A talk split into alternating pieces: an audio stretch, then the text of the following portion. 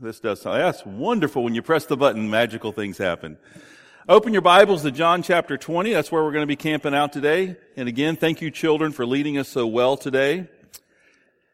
And I don't know how you've been processing the past week in your life and in the life of this country, but um, you know we must remember this: that it's because of the service of our veterans that we have the umbrella of freedom to hold peaceful elections. Amen.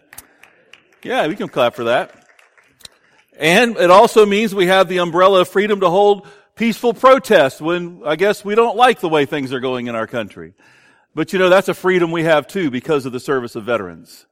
And you know, it also means we can, we can worship in a place like this and have the freedom to worship. So there's a lot of umbrella of grace and freedom that we enjoy here today. And again, can we just say thank you to veterans for providing that under God's provision in our life? I don't know about you, but I kind of feel like I need to catch my spiritual breath.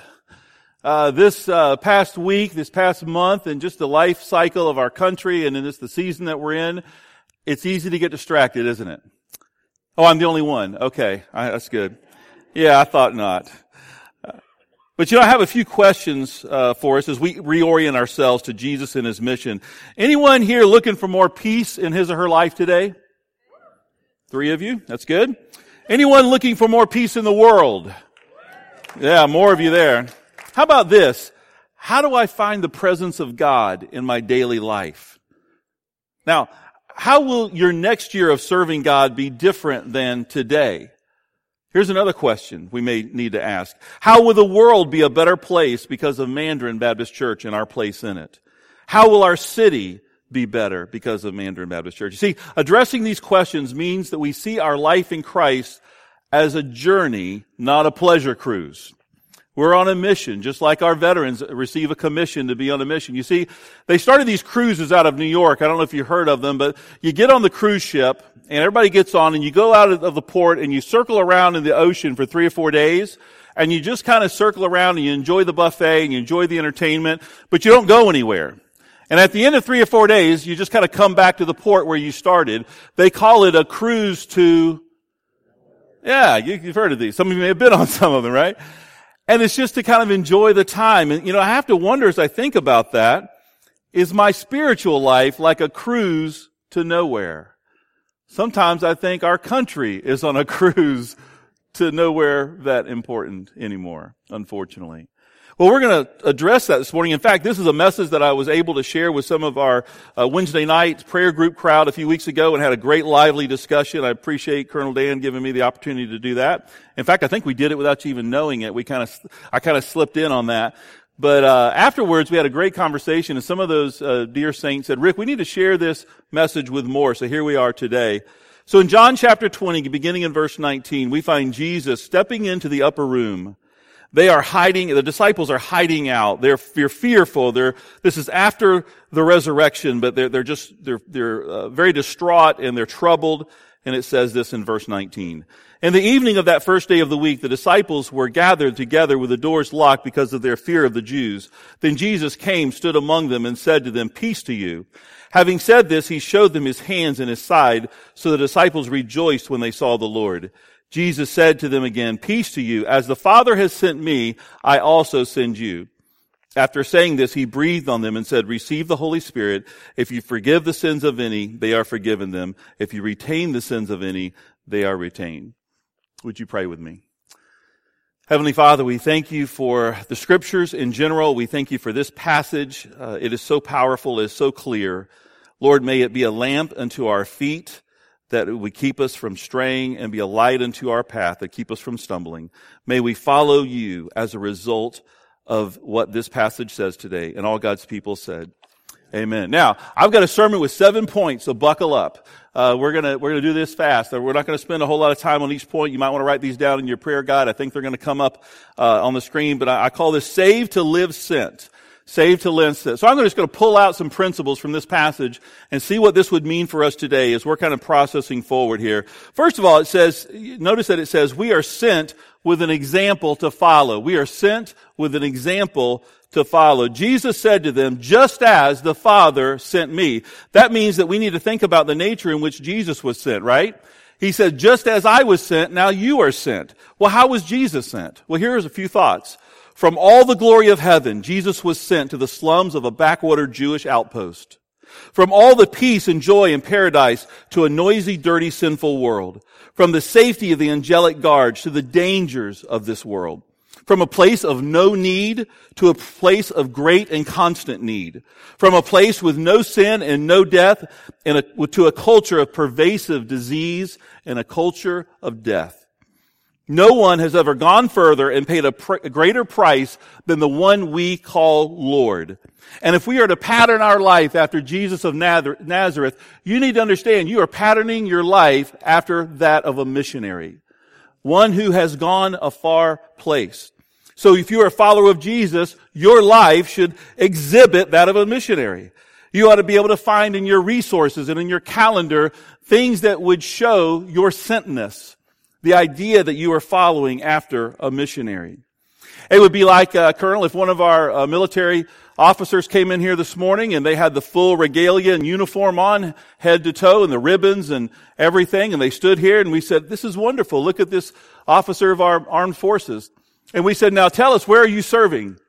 And they said, oh no, I'm not serving anywhere. I just like being in the military and wearing the uniform. We'd say, well, where is your commission? They said, I, I don't have one. I just like being, you know, an officer.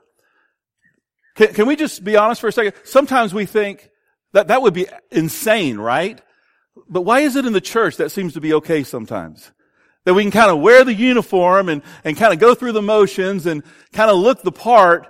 But when somebody were to ask us, where are you sent? What is your commission? What is your nine square feet of the Great Commission? We might stumble on knowing how to answer that. How are you living sent. In John 17, 18, in his high priestly prayer, Jesus prayed this same commission over us, that we would take his place in the world. You realize that being in the world is the intended location for the Christian, right? We're supposed to be in the world. For God so loved the world that he, what? Gave. We're to be in the world, but not of the world. Let me ask you a question for you Navy people out there. What's the intended place for a boat or a ship? In the water, right? I mean, if we were to go out here on San Jose Boulevard after church today and we find a boat out there on San Jose Boulevard just sitting there, something's gone horribly wrong, right? The intended place is for the boat to be in the water. You see, no boat, please hear this, no boat has ever sunk because it was in the water. The boat sunk because there was too much water in the boat. You see, we're supposed to be in the world, but not letting the world get into us too much water in the ship. So be in the world. Number two, not only do we have a pattern to follow, we are sent with the experience of God's peace. A call to salvation in Christ is not a call to a pain-free, risk-free life. Please hear that. In fact, some of the most dangerous situations I've been in my life have been following hard after Jesus. But I'll tell you, he, he promises his presence and his peace even in the midst of whatever circumstances come our way. You see, think about it for a moment. The disciples are scared, weren't they? They were huddled up in that upper room. The authorities were coming after them. They were on the wrong side of the law of the governing bodies that day. Can I just tell you, to be a follower of Jesus in our culture today, we are going to increasingly be opposed. Now, I'm not going to say persecuted here in America because we, we know what persecution looks like around the world, but I will say that we're going to be increasingly opposed. Do you hear that? If you want to follow Jesus in the teachings of this book, it will mean that increasingly you are going to teach in ways that will oppose the statutes and laws of this great land. Why? Because the culture is not moving towards a biblical worldview. The culture is moving away from the biblical worldview. That's the world we live in. But take heart, believer. Be encouraged. He gives us his peace right in the middle of whatever kind of chaos we find ourselves in. He steps into the middle of that. And what's the first thing he says to them? Peace, shalom. We can have ultimate peace, and that is peace with God, and no earthly circumstance can rob you of that peace with God. And then he showed him his wounds, his hands and his side. Because why? Because that act on the cross is the means by which we can have peace. He wasn't just showing up like saying, you know, hey, peace, you know. He was saying peace, peace.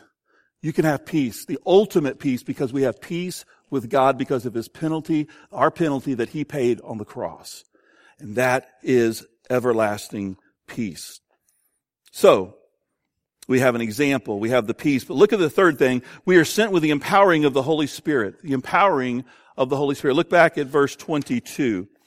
Jesus breathed on them and said, he, just as he breathed life into Adam back in Genesis, he breathed on them and said, receive the Holy Spirit. Jesus has all authority and through the empowering of the Holy Spirit, we have everything we need to accomplish the mission. Whatever God is calling you to do, you already have everything you need because you have the empowering of the Holy Spirit. Think about this. I love what Tony Evans says. He says, you know, in North America, our problem in following hard after Jesus is not that we don't have time. We have time.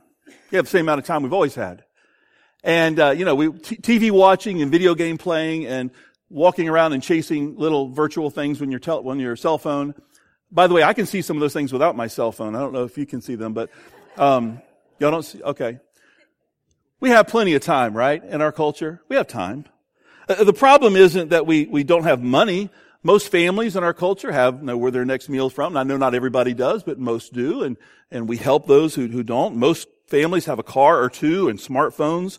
Our problem isn't time and resource. Our problem is priorities. Priorities. But look at number four, the next thing. We are sent with the expectation of obedience and fulfillment of the mission. You see, the reality is that as a follower of Jesus, you've already had your commissioning service. We just read it. If you're waiting for that day or that moment when, when we're going to bring you down here in front of the church and, and have this big, you know, balloon drop thing or something, you know, and, and that's good. It's proper to pray over people when we send them. We do that frequently. But can I tell you, you don't have to have a service to be commissioned. We've already had the commissioning right here in God's Word. He said, just as the Father has sent me, I'm sending you. The question is, are we doing it? Because you see, as, a Southern Baptist congregation, we partner with thousands of other church, churches to send thousands of missionaries around the country and around the world. And, and we do have people from this church who are serving in faraway places right now, even today. And that's good and that's appropriate. But you know, there's no hierarchy of service in the kingdom, right? I mean, there's nobody who like, well, you're a super Christian. Or, you know, if you love God, you, you come to church. And if you really love God, then you, you know, you, you, you be a pastor or something. And if you really, really, really love God, then you kind of get on a plane and go across to some faraway place. And then if you really, really, really, really, really love God, then you serve in the nursery. there, there's no hierarchy though, is there? I mean, we're all on level ground at the foot of the cross. That got some of you. You see, if you're a business person and you're bringing the light of the gospel into the boardroom, or, or you're a doctor or nurse and you're bringing it into the hospital, or you're a teacher and you're bringing it into the classroom, and you're living on mission every day, you are a missionary. If you're a little league coach, uh, you're serving in your community, whatever you're doing, because where you are doesn't make you a missionary. The mission you are on is what makes you a missionary. The question is, what mission are you on? Do you know? This is how we've talked so much in, in the days uh, of the life of this church about the International Learning Center. It's, it all started with God speaking to one of our church members, and she said, yes, I'll be, I'll step out in faith and see what it would look like to teach people English. And in the midst of that, share God's word with them and share them the love of Christ and then other people getting involved. But let me tell you about something that just happened this past weekend, and I'll try to get through this. But a friend of mine texted me Friday night. I was at a JBA event and a friend of mine texted me, he said, Rick, we were supposed to get together in a few days down in, uh, in fact, this evening down in Clearwater. And he says, a, a pastor friend of mine, and he said, Rick, uh, um, our family's gone through a tragedy. I'm not going to be able to meet with you in Clearwater because my son and daughter-in-law uh, were expecting and they were at the hospital, but unfortunately, unexpectedly, uh, they delivered stillborn. This just happened a couple days ago here in our city. He said, but while we were there, there was this lady named Lisa, who was a labor and delivery nurse, and Lisa prayed with our family and she wrapped her arms around us there in the hallway and she just was God's agent in that moment to bring hope and help and comfort as a healthcare professional who loves Jesus and will step into our pain and our hurt and our loss and love us. And he was contacting me to, to get her cell phone number because he wanted to call her and thank her. Now, many of you know who I'm talking about. She's a lady who's been connected with this church for a long time. And here's what we know. Lisa didn't, she wasn't always a nurse. In fact, when I first met her, she was a banker. which is a great thing to be uh, formally by, but no, she, she was, and, and through a, a, personal family tragedy or, or crisis with one of their children, a health crisis of years ago, God called Lisa out of the, the, the marketplace and into healthcare, not just as a career change, but as a calling. That was her sentness. And, and day in, day out, if you know her, she understands that, that this in, in employment of her is a service to God as she is filling, fulfilling her mission of living sent there at the hospital. And so countless people will encounter her on the very, very best day of their life, or unfortunately sometimes on the very worst day of their life. And either way, she's there to share the love of Christ with them. You see, the only thing that makes her different is she's figured out who she's sent to. She figured out to, to whom she is sent. And that's something we all, if you follow Jesus, you've got to come to grips with. And that brings us to the next point. Are you listening? Four of you. Great. All right. Living sent means you begin right where you are. Living sent means you, you begin right where you are. Look at the book of Acts. Jesus said that we would be his witnesses in Jerusalem, Judea, Samaria, and to the uttermost parts of the earth. We need to take all of the gospel to all of the world, all of the time, at the same time. There's not a sequence to it. There's not an order to it. Are, should we be going around the world? Yes. Should we be going across the United States? Yes. Should we be going across Jacksonville? Yes. Should I be walking across my neighborhood and talking to my neighbors as, as the representative? I mean, you realize that the neighborhood you live in is not happenstance, right? The Bible's clear about this. The, the neighborhood you live in isn't just where the realtor decided to take you that day.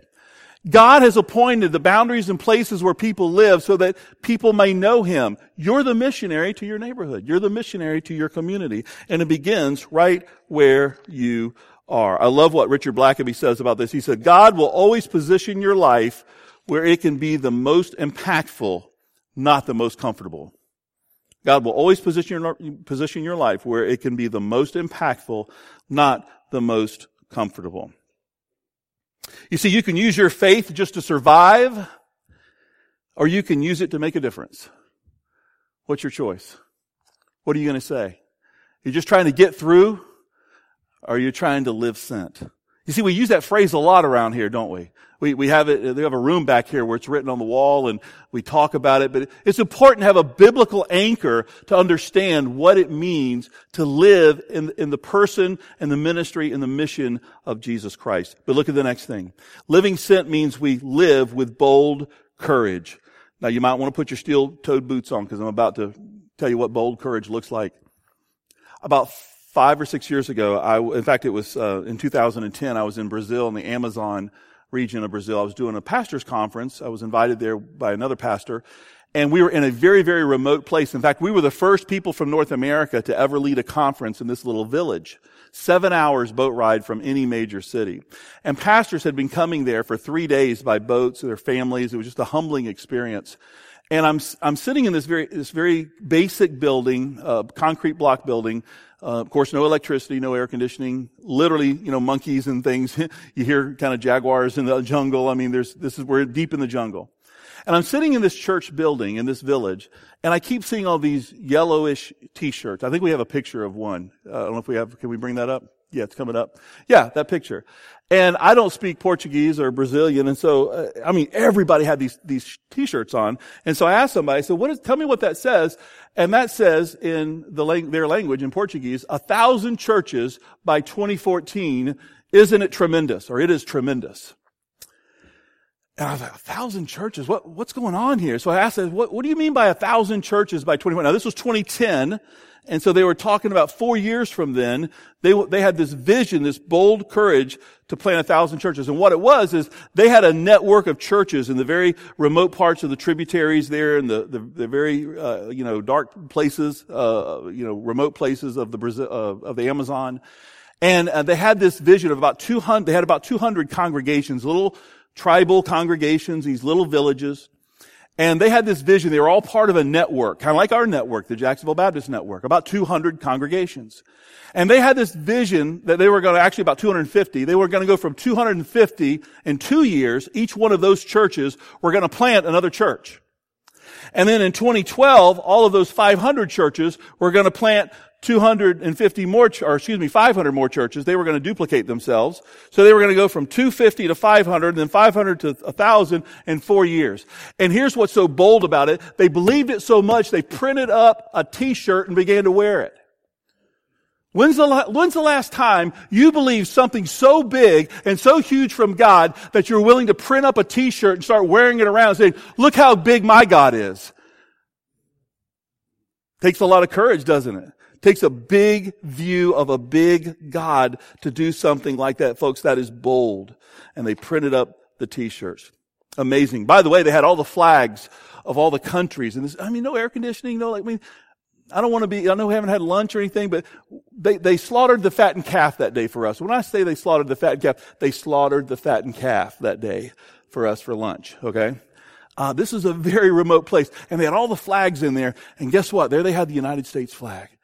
They saw themselves as living sent so passionately that they're coming here to tell us and our culture about Jesus along with many others. A lot of things we can learn from them. Here's an, probably, um, I've lost count. Was that number six? Yep. Thank you. Here's number seven. Last thing. We made it. Living sent begins by saying yes to God. It begins by saying yes. You see, there is an expectation of obedience. I don't think Jesus gives us this uh, command to, to live sent as an option. Uh, you've probably heard the, the illustration before, but, you know, Francis Chan talks about, you know, well, I'll not pick on Reagan, but Reagan's my 11 year old daughter, and uh, she's serving uh, in We Worship, I believe, right? Today? Yeah. And uh, this isn't true. Reagan keeps her room really clean. But, but let's say I go to Reagan and I say, Reagan, I want you to, I want you to clean your room. And then a couple hours later, I come back and I find Reagan and I go, Reagan, tell me about your room. She said, Oh, dad, dad, I, I took what you said very seriously. In fact, I've been meditating on it over and over. And, um, dad, I want you to know something. Um, uh, I've memorized what you said. And, and I even went back and looked at what it meant in the Greek, dad. And later on, I'm going to have some friends over and we're going to gather around. We're going to talk about what would it look like to clean my room. Again, this is like, this is funny, but somehow we think that's normal in the church, that, that we can just kind of, kind of look at what Jesus said and think about it. But when Jesus comes back, you know what I think he's going to ask? Where are they? Who, Lord? Where are they? The disciples. The disciples I told you to go and make. You see, I, I said go and make disciples, and then I ascended, and I expected you to do that. So we have a part collectively as a church and individually as a family and, and, at the personal level. And it begins by saying yes. I want to take you back to a moment about, it's almost been, it's been almost 20 years now. It's about 19 years ago. And Camille and I were in an experiencing weekend, experiencing God weekend for couples with Henry and Marilyn Blackaby. And I don't know if you know who Henry Blackaby is, but he authored the material, the Experiencing God materials and uh, many other things. And, and Henry has this deep, booming voice that is almost as deep as Colonel Dan's voice. And when he speaks, it sounds like the Lord Almighty is speaking. And uh, so we're having this this fantastic weekend. Just uh, again, I was in banking. Camille was serving with a nonprofit. That, uh, this is before kids. We're down living in Merritt Island, but we were up in Daytona for this marriage weekend. And we knew that God was kind of up to something in our life, and we weren't really sure what to do next. Um, weren't really sure what it meant. And and I remember just walking on the beach that morning, and I, I don't remember all the exact words, but we just kind of grabbed each other's hands because we knew God was just stirring something up in us. And we just said, Lord, as, as best we know, as best we know, we're saying yes to you. We're saying yes. We don't, we don't even know exactly what it is, but we're saying yes. You see, it was in that moment that I think God was just waiting for us to kind of get our heart fully yielded to Him. Not that it's ever there, because you know, here's the deal. The problem with living sacrifices is we kind of put ourselves on the altar, but then we want to crawl off the altar, right? And daily, moment by moment, we've got to kind of put our yes back on the table. What I will tell you is in that moment when we said yes to God, it was like our spiritual life went into a whole nother gear. You see, I think too many times in my life and perhaps in yours, I'm waiting for God to kind of open up a pathway and then I'll go, yeah, I'll do that. Maybe God's waiting for you to say yes and then He'll open up the pathway. That's exactly what happened in our life because when we said yes, all kinds of things began to happen in our life that God was bringing to fruition. And just a short time later, we were moving and we were selling things. We are selling our house and we were moving to another state. We were doing all these things because our yes, I brought one here just for fun. Our yes was on the table. You see, that says yes in the balcony. Um, I, I, think, I think in this, our spiritual life, we have to get to a point where, we, where living sent means this. It means we're saying yes to God. So I don't know how you rolled in here this morning. You may be, maybe really far from God. You may be, um, just kind of broken at a place of brokenness and, and, and you're not sure where God can got to get the handle on your life. Can I just say, you start by saying yes. Or you may have been here for a while and you've been walking with the Lord, but maybe you've been distracted. Maybe you've kind of settled for some lesser things that seemed attractive at the time. Maybe it was career. Maybe it was money. Maybe it was fame. Maybe whatever. Fill in the blank of whatever the, the functional savior that you've been chasing. And you need to lay that down and, and just kind of put your yes back on the altar. Or maybe you've been walking for the, with the Lord for a long time and you're like, Rick, I think I'm there, but Lord, I just need to tell you, my yes is still there. My yes is committed and, and, and driven deep, deep here, Lord. So that's my message today. Living sent. It's not an option. You want to see more peace in your life? You want to see more peace in this world? You want to know how you're going to serve God more fully next week, next month, next year? It starts by saying yes. Unqualified, no strings attached, yes. Now, lest you think I'm really, really spiritual, in that moment when we were standing on the beach, there was part of me that was saying, but I hope it's not Africa or China or somewhere, you know? But as, as sincere as I knew how to be in that moment, my yes was sincere. My yes was authentic. And I think that's what God's waiting on. I think He's waiting on some people with, with an authentic yes. I think that's what it looks like for my people to be called by my name to humble themselves and to seek His face. I think what we're saying is, Lord, we're sorry. We're sorry for chasing ourselves. We're sorry for chasing after our desires. We're sorry. And Lord, we need to repent from that and come back and say yes to you. You see, I don't know how to live my life and know what to say no to if I don't know what to say yes to. You see, every no should be rooted in a deeper yes. If you've got your yes planted firmly before the Lord, when things come along that will try to distract you or dissuade you or move your passion somewhere else, you'll be able to say, no, my yes is right here. This is my yes. And those other things will fade away. So that's it. Live with faith, live with boldness, live with confidence, and live with the peace of knowing that you live, if you're a follower of Jesus, you live sent. Let's pray. Lord, thank you that you came not only to tell us the way, but you came and showed us the way. And Lord, you are the way. You are the only one and true God. And Lord, I pray that here this morning, as we enter into a time to respond with our hearts and say yes to you, say yes to your word, that we would take a long look at our own life, our own relationships, our own, just take inventory of how we're living and honestly assess how we're doing with your command to live on mission. Lord, I pray that you would convict our hearts where we fall short. Lord, I pray that we would leave here more engaged, more fully into your mission, and more immersed in your presence. Lord, we need your peace.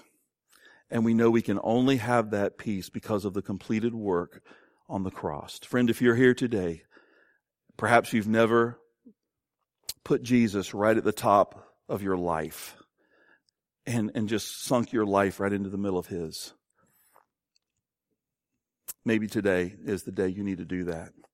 In just a moment, the musicians are going to play. We're going to sing. We're going to have a time to respond. It's not just a way to end a, a service. It's a, it's a very important time for us to, to reflect back to the Lord what He has said to us. So if you're here this morning and you just maybe need to stay right where you are and maybe just lift a hand and lift your heart to the Lord and recommit yourself to Him this morning, maybe that's what you need to do. You may need to come down to this altar. It'll be open. Uh, pastors will be here to receive you.